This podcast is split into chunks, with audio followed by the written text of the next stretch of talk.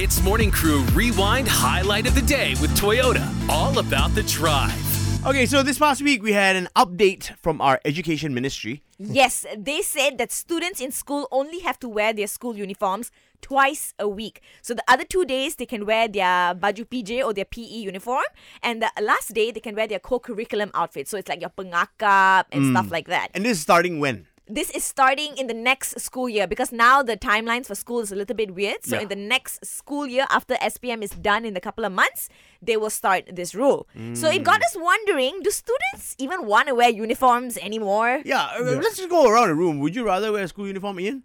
In school? Yeah. 100%. Yeah. It just makes things so much easier. It's cold there. I do want to know what pengakap is. Like Scouts. Why do scouts have to tangkap things? Like, how does that work? Explain lah. Just stop it lah. It's Morning Crew Rewind Highlight of the Day with Toyota, all about the drive. Powered by Toyota Synergized Mobility.